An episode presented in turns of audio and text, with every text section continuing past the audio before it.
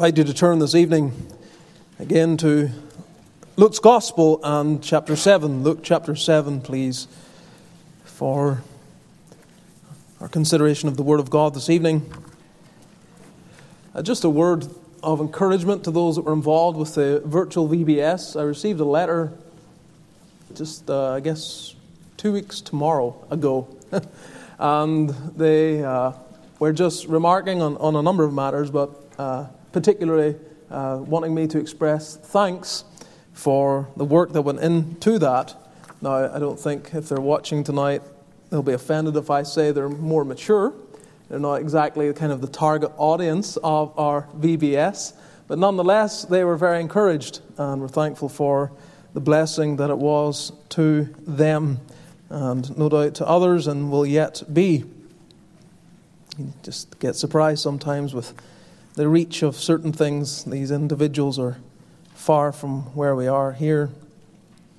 But we're to labour on, and that's part of what we do. Even at times when doors are closed and opportunities seem to come to an end, we navigate those problems. That's why we did the virtual VBS.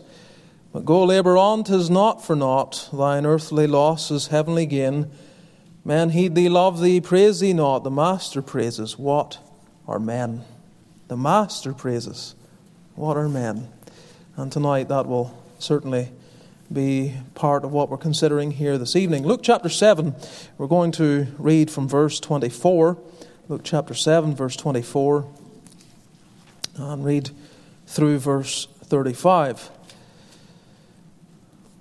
Let us hear the word of the Lord. When the messengers of John were departed, he began to speak unto the people concerning John. What went ye out into the wilderness for to see? A reed shaken with the wind? But what went ye out for to see? A man clothed in soft raiment? Behold, they which are gorgeously apparelled and live delicately are in king's courts. But what went ye out for to see? A prophet? Yea, I say unto you, and much more than a prophet. This is he of whom it is written, Behold, I send my messenger before thy face, which shall prepare thy way before thee. For I say unto you, among those that are born of woman, there is not a greater prophet than John the Baptist. But he that is least in the kingdom of God is greater than he. And all the people that heard him and the publicans justified God, being baptized with the baptism of John. But the Pharisees and lawyers rejected the counsel of God against themselves, being not baptized of him. And the Lord said, Whereunto then shall I liken the men of this generation? And to what are they like? They are like unto children sitting in the marketplace, and calling one to another, and saying, We have piped unto you, and ye have not danced. We have mourned to you, and ye have not wept. For John the Baptist came neither eating bread nor drinking wine, and ye say, He hath a devil. The Son of Man is come eating and drinking, and ye say, Behold, a gluttonous man and a winebibber, a friend of publicans and sinners. But wisdom is justified of all her children. Amen. May the Lord give the light that we need by His Spirit as we consider His Word this evening. Let's seek the Lord. Let's pray momentarily again. And may every heart be desirous for the Lord's Word. Our God, it has been our joy to traverse through this gospel and to come to this point. And we pray that as we continue to seek to understand the lines and what it teaches us concerning our Lord Jesus and the various areas of truth that He directs us to, we pray that Thou wilt give us greater insight and understanding. And again, as we consider these words, we pray that the Holy Ghost would be upon us in our consideration. This is the infallible Word, the unchanging Word, the Word that is mighty to change lives, transform lives. And God, we pray that something of that transformative power would be known. Though we may not observe it in some outward manifest way, may the Word of God have a transforming influence on lives, save those in unbelief, and do a work that benefits those that are thy children. So hear prayer. Give help, Lord, amidst all the inability of man. For Jesus' sake, give help, we pray. Amen. One of the prayers of the late evangelist I've mentioned on occasion, W.P. Nicholson, a man that was born in Northern Ireland, but his ministry was extensive across much of the world, including here in America. But one of his prayers was, Lord, save me from public opinion. Save me from public opinion. You might wonder, well, what kind of a prayer is that? And why would someone have to pray that prayer? But what Nicholson understood is that man is by nature fearful. Man is not as courageous or as brave as he might present himself to be. He is inherently fearful. In fact, that is reflected very clearly the moment that he ate the forbidden fruit. He took that which God forbid him from taking. And we find him with his heart being gripped with fear, running.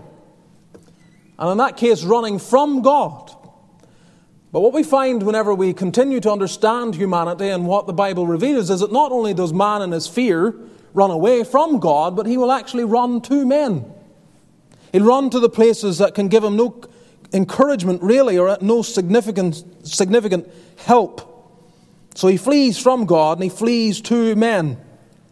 And this is revealed in different ways. For example, in the very first psalm, we are told, we're warned that men would rather what? Stand in the way of sinners. In Proverbs chapter 1, we're told that they would, there's that temptation, temptation rather to consent to sinners as well. But we are rather like Joseph to run from temptation, to run from what would destroy us, rather than doing that which our carnal hearts desire. Joseph in Genesis 39 did not care so much what Potiphar's wife thought of him, he just ran. He did what was right. He ran away from her and really was running into the arms of the Lord. And you never become a true bondslave of Christ until you elevate the opinion, if we can use language like that, the opinion of the Lord over all the opinions of men. The true bondslave of Christ elevates the opinion of Christ. That is what matters to him. And the verses that we're looking at this evening put before us a wonderful reminder of the one that we ought to want to please the Lord. In verses 8 through 23, where we were last time, we considered John's struggle to, due to unmet expectations. He was struggling with his faith. He was wondering why things were not exactly coming, and coming to pass as he imagined they would.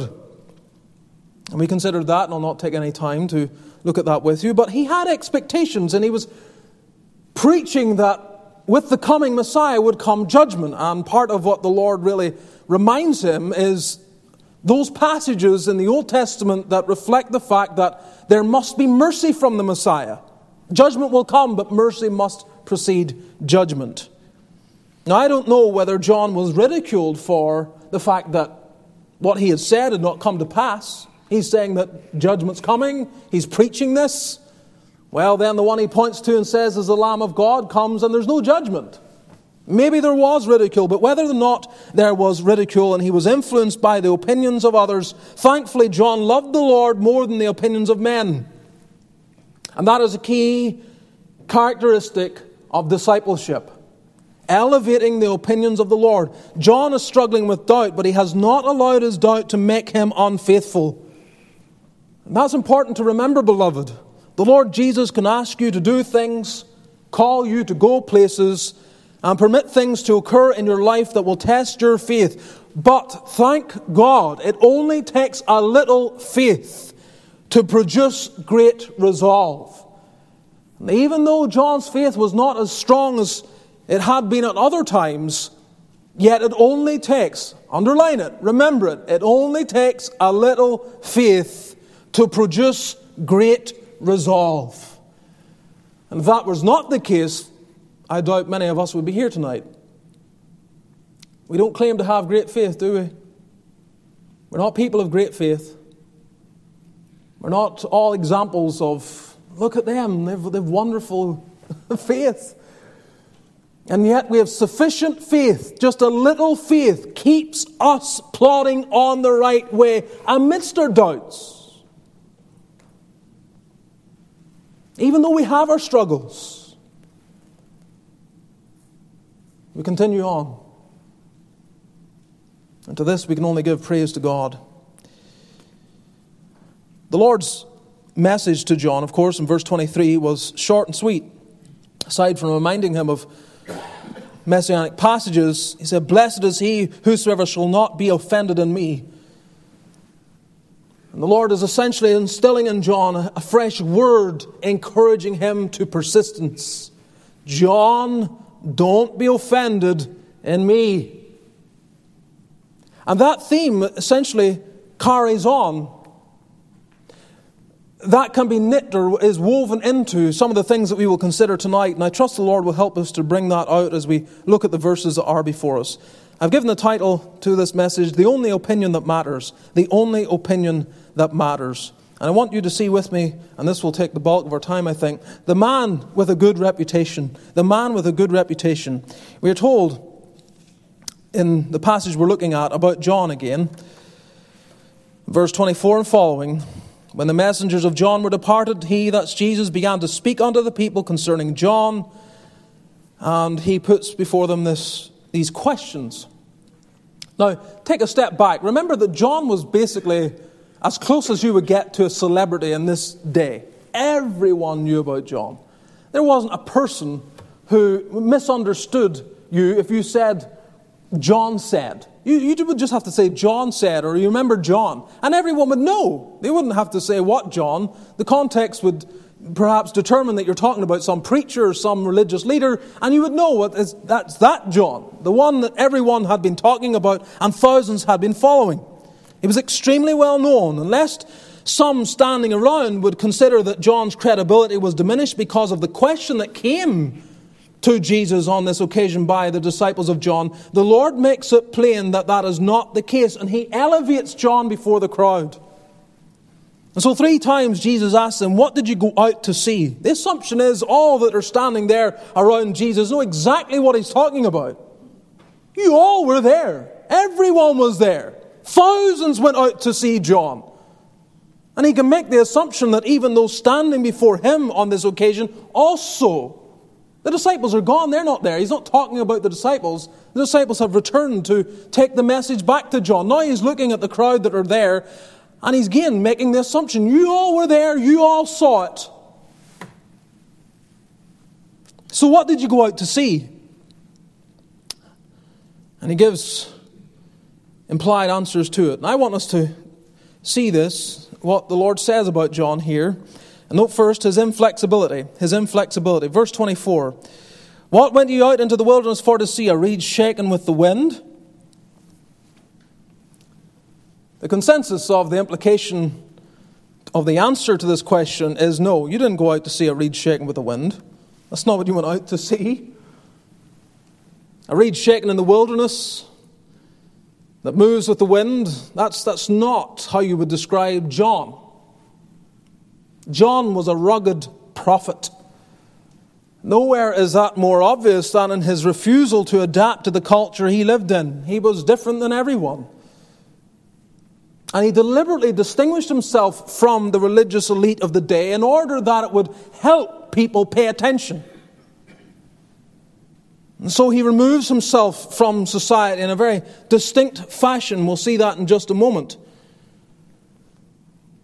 But John was not after being accepted by people, especially the elites. He didn't care what they thought. I'm not going to take time to go back and look at what he preached, but he was very clear in the message that he declared, and he was not trying to win friends and influence people.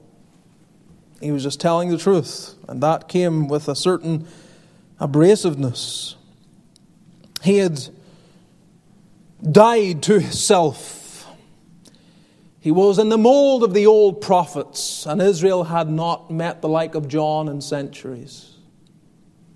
They had heard of men like John, they had read of men like Elijah and Elisha and others of their caliber, Jeremiah, Isaiah, so on. They knew of these men, and John comes in the mold of a man who is completely inflexible. You can't move this man. This is a man who cannot be described as a reed shaken in the wind. He doesn't move with the, with the slightest gust of wind. This is a man that you can't bend. Man of resolve. Rather, if we were to use scripture concerning John, we might use the language of Psalm 104, verse 16, that he was a tree of the Lord. A tree of the Lord. Or like Psalm 92, verse 12, it speaks of the cedar of Lebanon flourishing like a palm tree. That's the characteristics of John a cedar or a palm tree that's rooted and grown and can't be moved. That's John. C.H. Spurgeon remarks here he was not like so many preachers nowadays who are swayed by the ever changing opinion of the age. The thought of these modern times, so we're going back probably 150 years, the thought of these modern times, and so prove themselves to be mere reeds shaken with the wind, end quote. Spurgeon had to remark that it was common to find such preachers in his day. Do you think things have improved? No, they haven't. They haven't. And I wish people would take this into consideration when they were looking for a church. It's not the only thing to consider, but the character of the man, trying to discern does he, does he wave in the wind? Does he, does, he, does he move with the wind? Is he always trying to appeal to the sensibilities of people and morph the gospel into some kind of acceptable way that will be received by everyone and offend no one?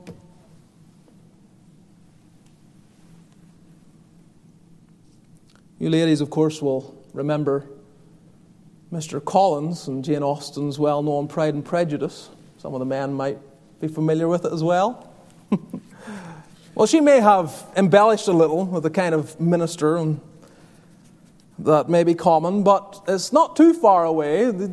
He, he's the kind of sickly looking creature that so often really kind of does describe the clergy, the minister.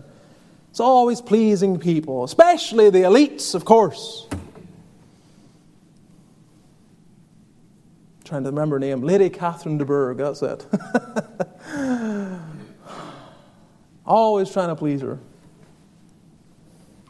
Many ministers are like them. They may not look exactly like that today, but you have to be very discerning. They try to present themselves sometimes as strong men, denouncing issues and problems, but be very careful and try to discern what they're denouncing, because often what they denounce are things that aren't relevant anymore. But try to see where they are on the issues today. Where are they in the opening chapters of Genesis? Where are they in matters of marriage and gender? Where are they in matters relating to socialism and economics? And where are they there? The issues that are pressing right now, oh, they would have been bold against the Nazis, going by the rhetoric.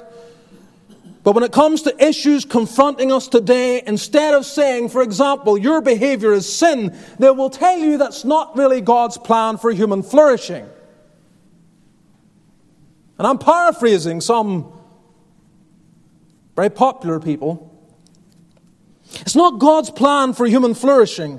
When you hear that, be very careful because they're presenting sin as a matter that only hurts yourself and others, refusing to express it in clear terms as rebellion against God. But human flourishing, well, the unconverted, they want human flourishing, don't they? They want their own flourishing life. And so you present the, the issue in such a way that is acceptable. This is really the reason why you're, we're against this, the reason why, uh, as a Bible believer, uh, we see this as wrong is because it, God has made it clear it's not really for human flourishing. That's, that's, that's Mr. Collins, right there. Not against thee, the only have I sinned and done this evil in thy sight. It is the lawgiver's law I have broken. Not, I'm not to prioritize my own comfort levels. And so the reason I avoid sin is merely for my own comfort. The primary reason you avoid sin is because God said. God's spoken. God's made it to be sin. He said this is sin. He's distinguished it. He's outlined that this is wrong, and anything that rebels against it is sin and rebellion against God, fundamentally, before you get to the aspects of personal flourishing or community flourishing. Anyway, John was not like that. John was not like that. John was clear. And I, am resisting the. Well, I have to. I have to go, just in case you don't know. Go back to Luke chapter 3.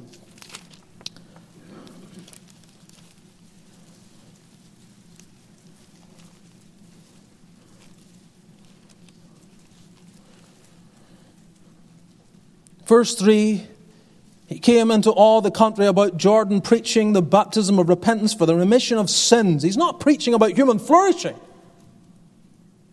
he's preaching about a sin problem, their rebellion against God. And he's treating them, Israelites, as if they're Gentiles, calling them to baptism, to be washed. Verse 7 He said to the multitude that came forth to be baptized of him, O generation of vipers, you're like serpents. You're like the person that we read of in Genesis 3, who hath warned you to flee from the wrath to come. Bring forth, therefore, fruits worthy of repentance, not about human flourishing. Repentance, show your hatred of your sin. And begin not to say within yourselves, We have Abraham to our father. Begin not to think and consider all the great religious status that you have. I say unto you that God is able of these stones to raise up children unto Abraham. And so some of them come concerned. Verse 10 the people asked him, saying, What shall we do then? He answered and said unto them, He that hath two coats, let him impart to him that hath none. Get rid of your covetousness.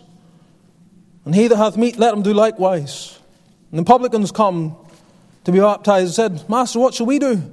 And he said unto them, Exact no more than that which is upon you. He's looking for change of their lives, evidence of the repentance. The soldiers likewise demanded of him, saying, And what shall we do? And he said unto them, Do violence to no man, neither accuse any falsely. These are behaviors he saw in their lives common among them, and be content with your wages.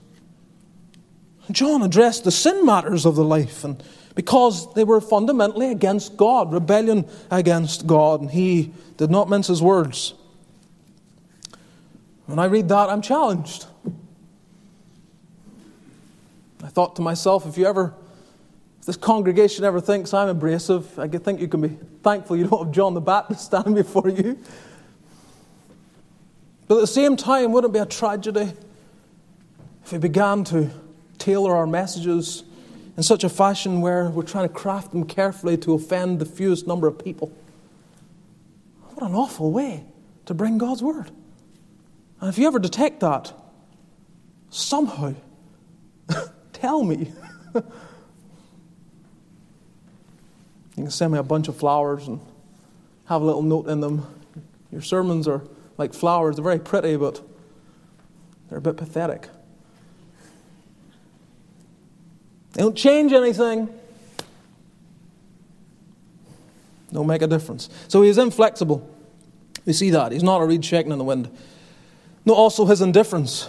Verse 25 What went you out for to see? A man clothed in soft raiment? Is that what you went out to see? Behold, they which are gorgeously apparelled and live delicately are in king's courts. Now, again, they didn't go out to see a man who was dressed in fine clothing. Such scenes could be observed in towns and cities, and as the Lord says here, king's courts. You don't go out to the wilderness to see this, and if that was what they went out to the wilderness to see, they would have been greatly disappointed. We know from other scriptures that John was dressed in camel hair. Very ordinary, rough. As we've said, he was marked by indifference to the things that were appealing to the religious elite of his day. He was indifferent to unnecessary material things. He lived a deliberately ascetic life to draw a distinction between himself and the most religious leaders of the day. And I also think he was motivated in his asceticism to, to help him be the role that he was called to be. Because John had a sin nature. And he's being the forerunner of the spotless Lamb of God.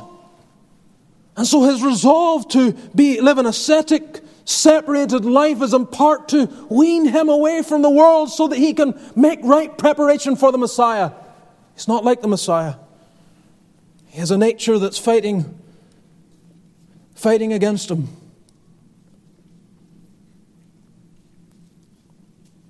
So he's not necessarily a role model in that way. We're not all called to such an ascetic life. But it certainly gives us a perspective of material things, doesn't it? And I'll tell you, we, we live in times of great wealth, prosperity, comfort. I'm not going to say that it's wrong. God has been pleased to do it in this time, and, but also I realize that He may be pleased to, to change things. I mean, Anyone who follows national economics and you can't see the national debt rise and wonder, where's this going? I mean, where is it going? Every time you run that machine there, Mr. Powell, everything we have gets diminished in its value. You just keep running the machine, mounting up the national debt. Where does it end? Will it collapse? I don't know. Sometimes we do not realize that Jesus is all we need until Jesus is all we have. If you can learn to rejoice at that point, it is a very freeing experience. Remember the prophet Habakkuk? Although the fig tree shall not blossom, neither shall the fruit be in the vines, the labor of the olive shall fail, and the fields shall yield no meat. The flocks shall be cut off from the fold, and there shall be no herd in the stalls. Yet I will rejoice in the Lord. I will joy in the God of my salvation. John understood this. His delight was God, not material things. And so they didn't go out to see someone dressed in soft apparel, gorgeously apparelled. No, no, no, that wasn't it at all. And what the Lord Jesus then is doing here is clearing away the fog that sometimes clouded the conversation about John. When people spoke of John, they thought about his diet, they thought about you know, the kind of character that he was, or the clothing that he wore. But none of that was at the heart of why thousands went to see him. Which brings us then to the third question What went you out for to see? A prophet? Yea, I say unto you, much more than a prophet. This is the heart of the point. He was a prophet and everyone knew it. This comes out even later in Luke's Gospel, Luke chapter 20. And Jesus draws attention to it. You all know he was a prophet, and this is why he went out. But he raises it. He doesn't leave it just as being a prophet, but he raises the importance of John. Not to flatter John, because John's disciples are already gone. But what the Lord Jesus is doing is essentially applying the fifth commandment. He's reminding them that John was a spiritual father in their midst, one that ought to be respected and loved. Like most prophets, however, he was not one that really was appreciated. He declared the truth, unmoved by the opinions of men. And he was much more than a prophet. And the question is well, what exactly does that get at? What does Jesus mean here? And the answer is given in verse 27 This is he of whom it is written, Behold, I send my messenger before thy face, which shall prepare thy way before thee. Malachi 3, verse 1.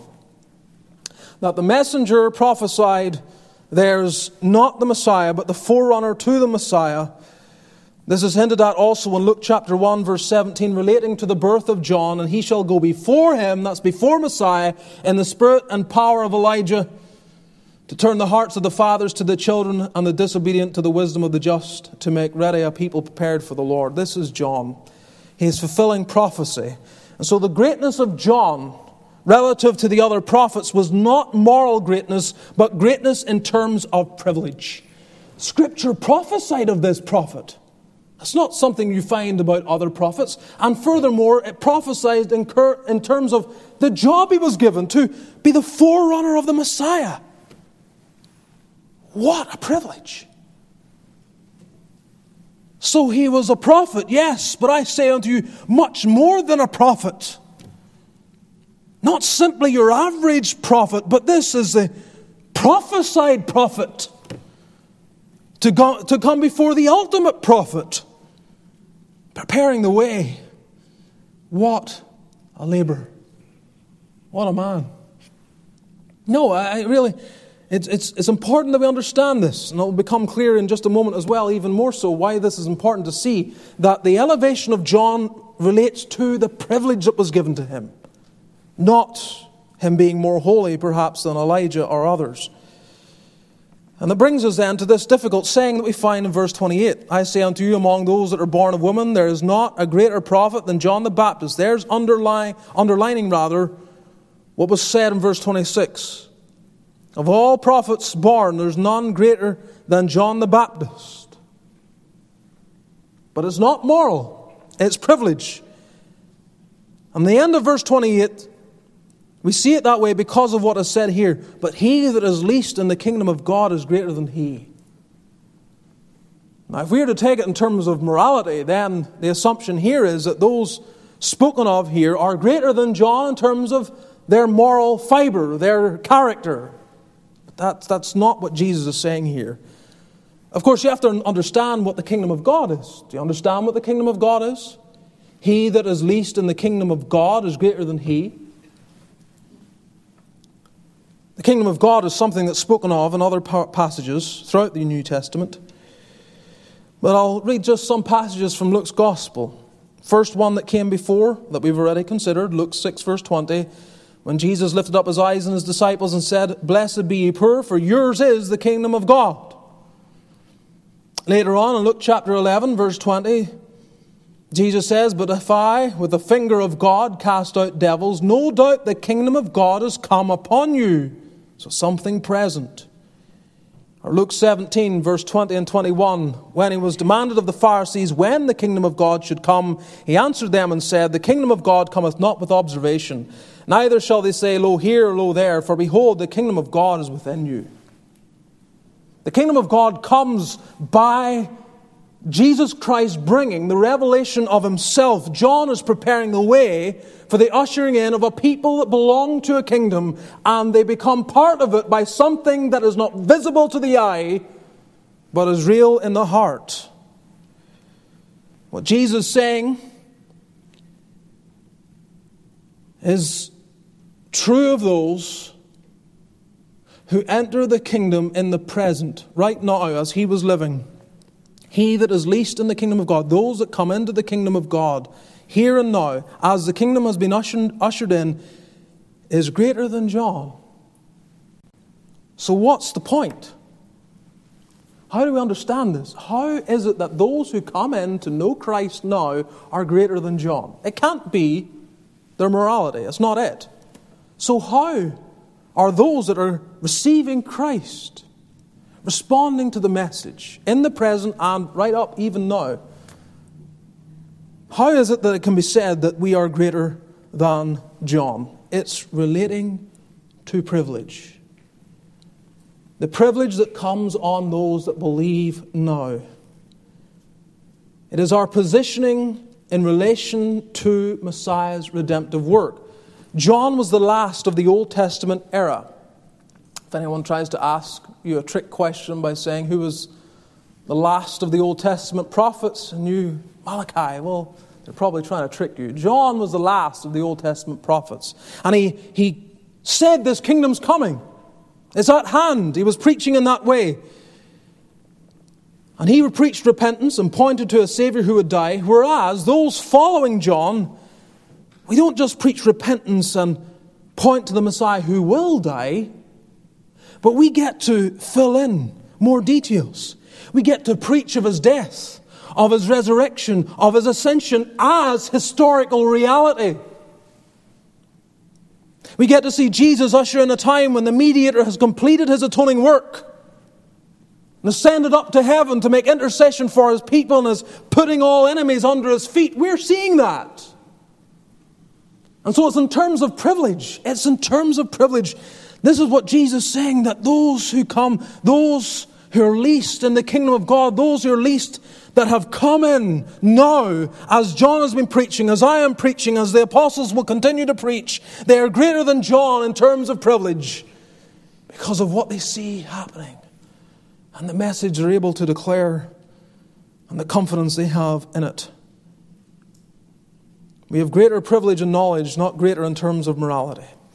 So again, look back over the text. John is the greatest prophet because he ushered in, in terms of privilege, the Messiah. None born of woman or greater have been more privileged than John because of this responsibility and privilege given to him. But he that is least in the kingdom of God is greater than he because you come after John and you see even more of the redemptive work of the Messiah, and this is what you get to preach. This is what you get to tell the world. Not pointing, behold the Lamb, in terms of something that's yet to come, but behold the Lamb as the one who has already accomplished the work.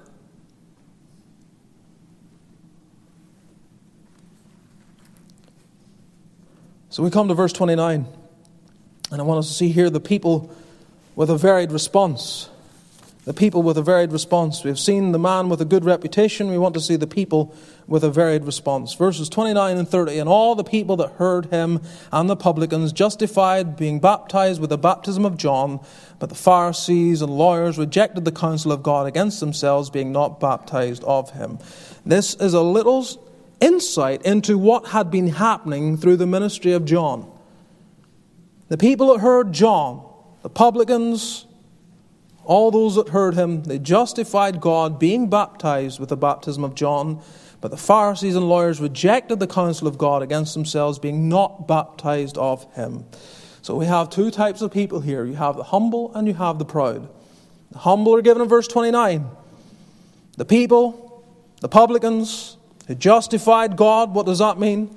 To justify means to declare something as right and so, what they're doing here is they are affirming that God is right in what he has declared.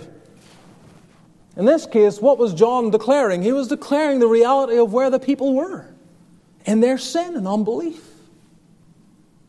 No one else is telling them this. And, and John comes and says, Look, you are in unbelief and sin. Israel is like a heathen nation, how we're living right now. Repent of your sin, turn from your sin. He made it clear made it clear to them so they understood. And they agreed. This is why they justified God. They agreed, not with John. Of course, they were agreeing with John, but they were agreeing with God. You must come to this if you're ever to be saved. You must be able to agree with God about what God says concerning you. Salvation is not bargaining. You don't get to sit down with God and draw up terms and say, well, you know, I'll be a Christian if we can agree, Lord, with these terms. You don't get to bargain with God. The only option you have is to agree with Him or to not agree. Those great sinners of the generation, those that were living at that time, they agreed. They could see it. John was like, I was going to say like a fresh breeze into Israel, but he was more like a hurricane. and he got people's attention. Some of the great sinners who were just plodding on in their sin on the way to hell, they are arrested by John. And John's painting the scene, essentially telling them, You're on the way to hell. Don't begin to say, We be of Abraham's seed. Don't start pointing to your circumcision. Don't start declaring yourself to be of the tribe of this one or that one. Don't start down that path. God says you're a great sinner. You're on the way to hell. Repent and be baptized. And they agreed. They said, John, you're right. What? What do we need to do?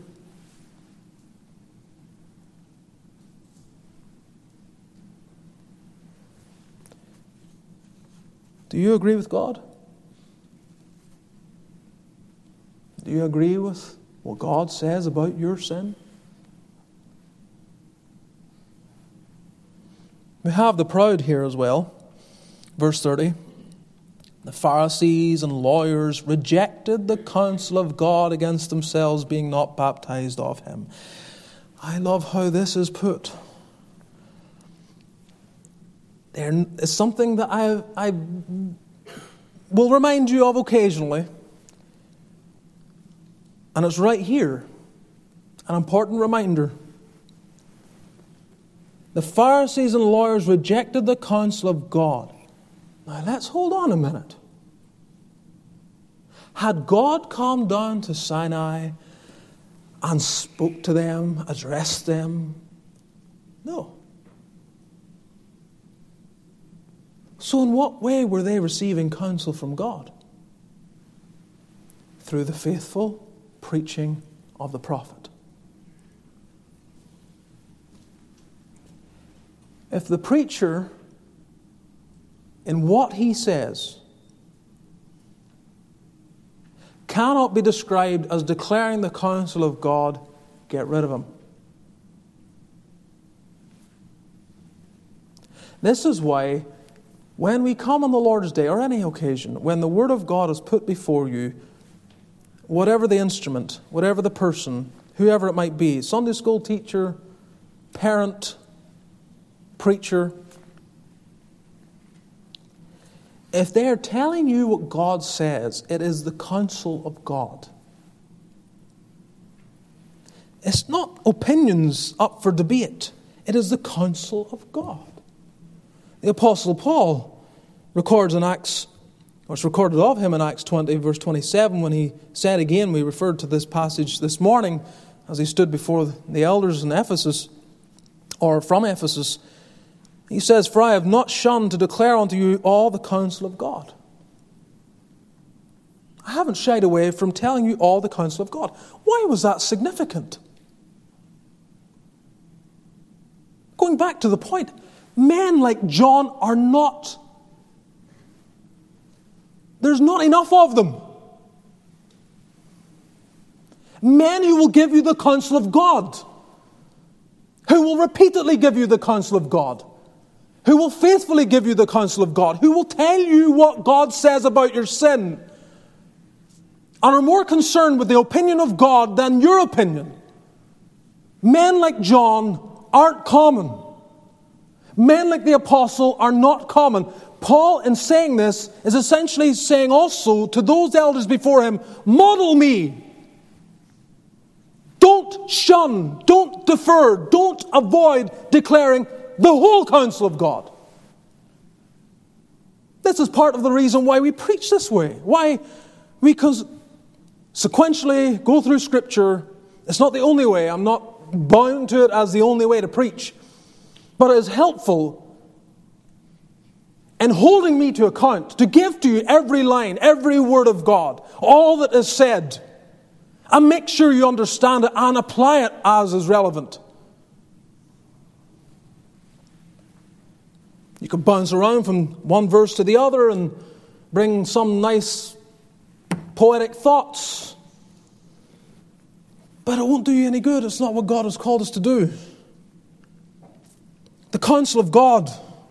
So if you're here tonight as an unbeliever, I want you to know, as you have heard the word of God perhaps on numerous occasions, maybe more times than you can count, the Pharisees and lawyers rejected the counsel of God. They weren't rejecting John. I mean, they were. But it wasn't just John. They were rejecting the counsel of God. God was coming to them through John, speaking to them directly, and they would reject the counsel of God. Now tell me how it ends up for someone who rejects the counsel of God. Does it end up well? It will never end well for the person who rejects the counsel of God. This is why preaching is so serious. It's why I don't, I, I frankly do not care. If the manner of delivery these days is largely to go up and kind of speak softly and nicely with you, I don't care. And it's not that I'm trying to be different for the sake of it, but it's. maybe if you begin in the open air, you just carry the manner through. I don't know. Maybe it's personality, maybe it's the Scots Irish, maybe it's the Armenian enemy. I don't know what it is. But I have no apology for it. None. None. I was encouraged just a few weeks ago as I was reading some history of a particular Puritan preacher. And even then, when sometimes they are painted or the portrait of them is so staid, this man, this man preached in with such passion, such power. Wasn't afraid to pour out his heart. And Thomas Goodwin went to hear him.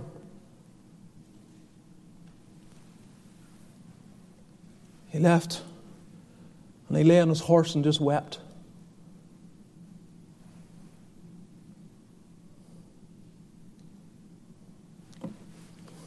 John thundered. John thundered. He stood in the wilderness and he lifted up his voice like a trumpet. And the humble said, John, you're right. The proud said, No. No.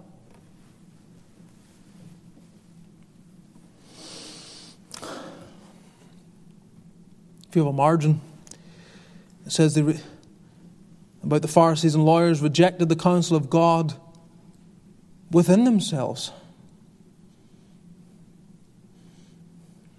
Maybe that's part of the sense. Jesus knows that you're rejecting inwardly. That in your heart, you don't say to anyone else because you're surrounded by people who profess to believe and submit, those who declare themselves to be part of verse 29. But in your heart, really, you're verse 30, and within yourself, you reject the counsel of God. But it is manifest by your outward behavior. You won't be baptized. You won't identify with Christ. You won't identify with the truth. God calls for a response. He calls for us to agree with what He has said. Thirdly, the parable with a humbling revelation. The parable with a humbling revelation. Verse 31 And the Lord said, Whereunto then shall I liken the men of this generation? And to what are they like? They are like unto children sitting in the marketplace and calling one to another and saying, We have piped unto you, and ye have not danced. We have mourned to you, and ye have not wept. For John the Baptist came neither eating bread nor drinking wine, and ye say he hath the devil. The Son of Man is come eating and drinking, and ye say, Behold, a gluttonous man and a winebibber, a friend of publicans and sinners. But wisdom is justified of all her children. The Lord gives a parable, a very humbling one, that reveals the heart of those that were just described. He depicts the rejectors as children. Apparently, children would play games in the street in those days, and they would have a game and they would complain when someone wouldn't join in. So we have piped, so that you might dance, but, but you won't do it. We've also mourned, and you won't join in, you won't weep with us. And both of these are addressed one to John and one to Jesus. In relation to John, John came neither eating bread nor drinking wine. He's a sober minded man. And they piped to him Essentially, this is what the Lord is, is drawing an illustration that would have been common in that day. And he's saying, This is like the children. This is like the game that the children play. You pipe and you're meant to dance. Well, you pipe, but John wouldn't join in with the dance. And so he criticized him.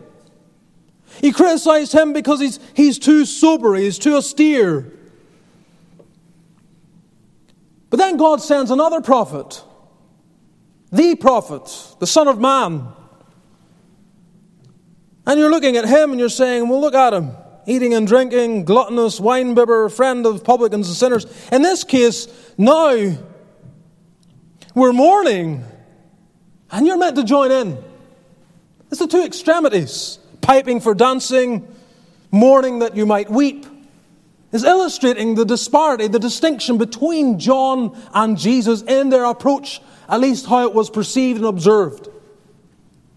And the point is this you have one man who appears very austere, you have another who appears to be more social and so on. Of course, both of them are, are exaggerating the reality, John wasn't so austere and Jesus wasn't so social like they're saying here, a gluttonous man and a winebibber. That's lies.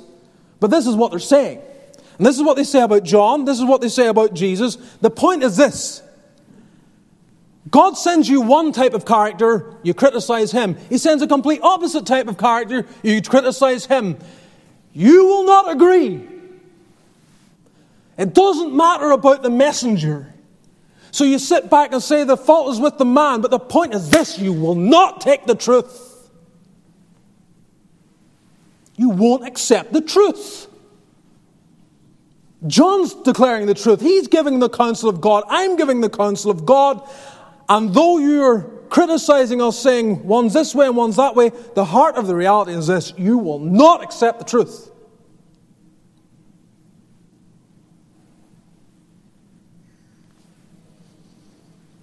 Oh, they want God to send just the perfect kind of prophet. Well, what does that look like? Tell us what that kind of perfect, pro- perfect prophet would look like. And the answer would be one who tells us what we want to hear. What good will that do you?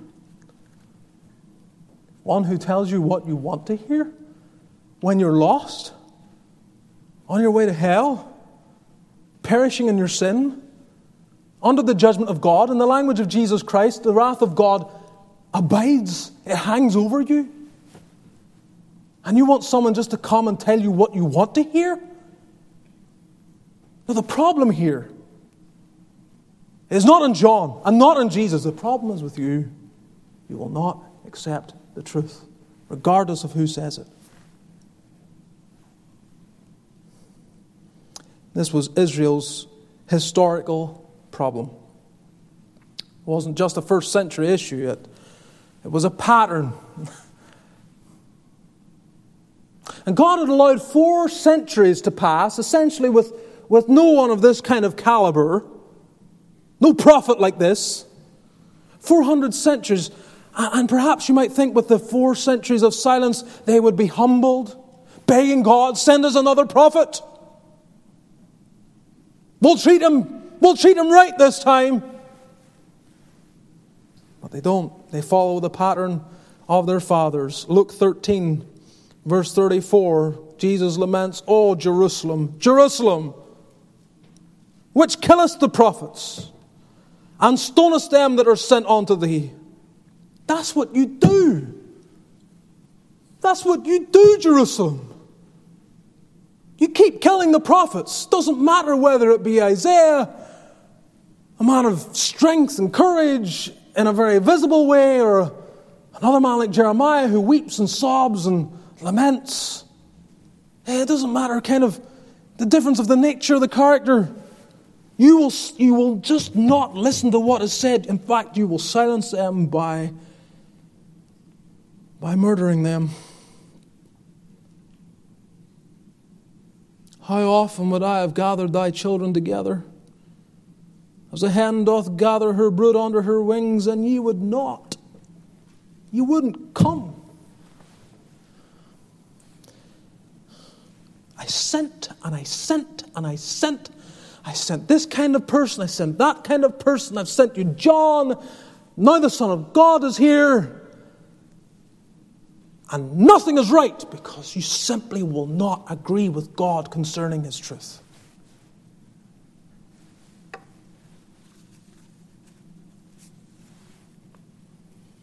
But wisdom is justified of all her children.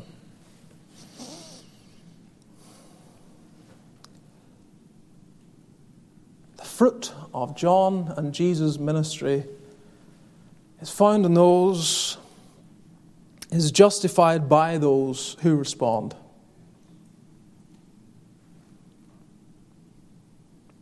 The disciples of John were the better for having heeded what he said and responding to the message he brought, as were the disciples of Jesus. Every Christian here, regardless of what the unbeliever says and their mockery against Christ, the testimony of the privilege and the joy that it is to be a disciple of Jesus Christ comes from the mouth of every Christian saying, I don't care what you say, I know whom I have believed, and I am persuaded that he is able to keep that which I have committed unto him against that day. That I am my beloved's and he is mine, and his banner over me is love. That I am a child of the king, that I belong to him, I'm adopted into the family of God, and yes, blessed be poor, for yours is the kingdom of God.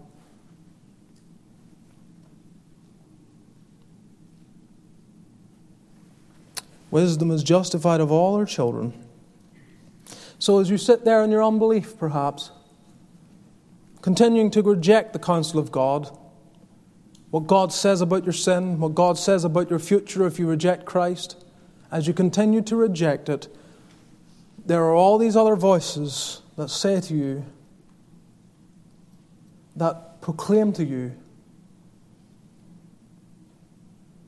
of the blessing and privilege of submission, of agreeing with what God says about us, not fighting it, not trying to paint it in different colors, not trying to imagine that my sin's not really that bad. You're just, oh, you preacher, you like to take a little white sin and you make it this huge big deal as if God's going to put me in hell for it. No, that's not the preacher doing that. That's what the Word of God says. Every idle word that men shall speak, they will give account thereof, and that they have judgment. That's not my language. That's the language of Christ. Every idle word. Not just great acts of sin, the very idle word, the word spoken almost without thought, yet remembered, jotted, recorded by God to be held to account.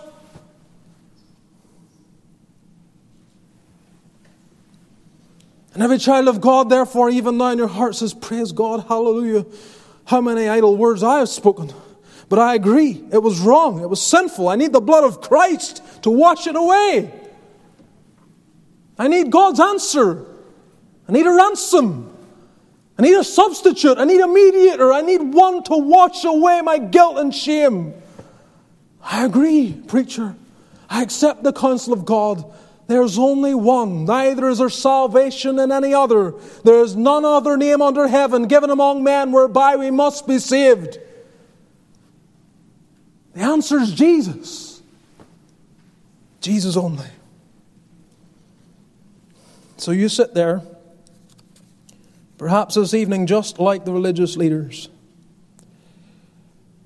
And the question I have for you is whose opinion matters to you?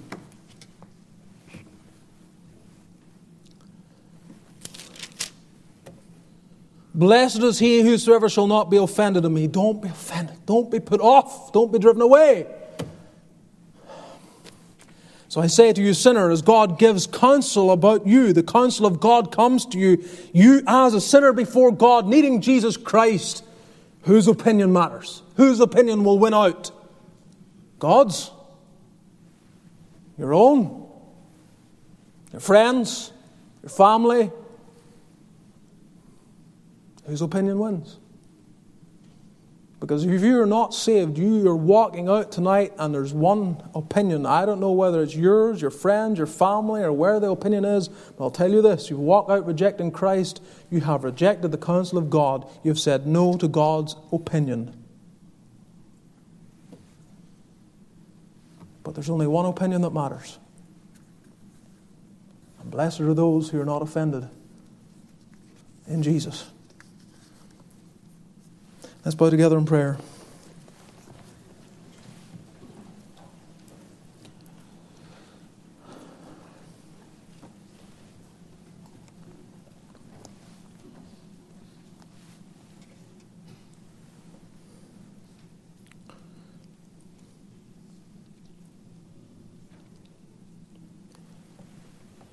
If you read I think it may be John chapter 7, but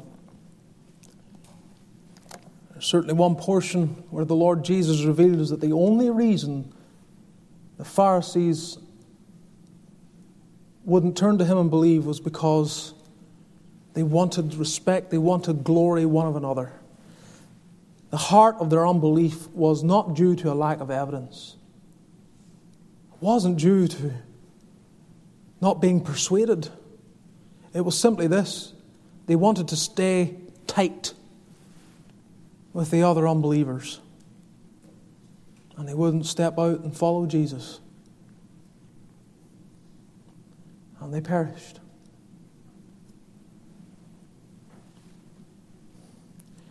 It takes a decision. John called people to get out and prove their following by baptism. I call you tonight, not by baptism, but simply by simply this. It is time to make the declaration in your heart Lord Jesus, I'm not going to fight anymore. I've been fighting this for too long. I know I'm a sinner. I confess it. And I come bringing my wicked heart that I might have a new heart. I want to love you, Jesus. I want to follow you. I want to serve you. Please save my never dying soul. Lord, should there be one this evening? And they know they need to be saved, and they're battling this very moment, I pray you will graciously give grace to them to accept the counsel of God, to take what you say in your word about us, calling us out as sinners. There's none righteous, no, not one, none who understands, none who seeks after God. All have sinned and come short of the glory of God. This is what you tell us. And should there be one here ready to agree with that reality,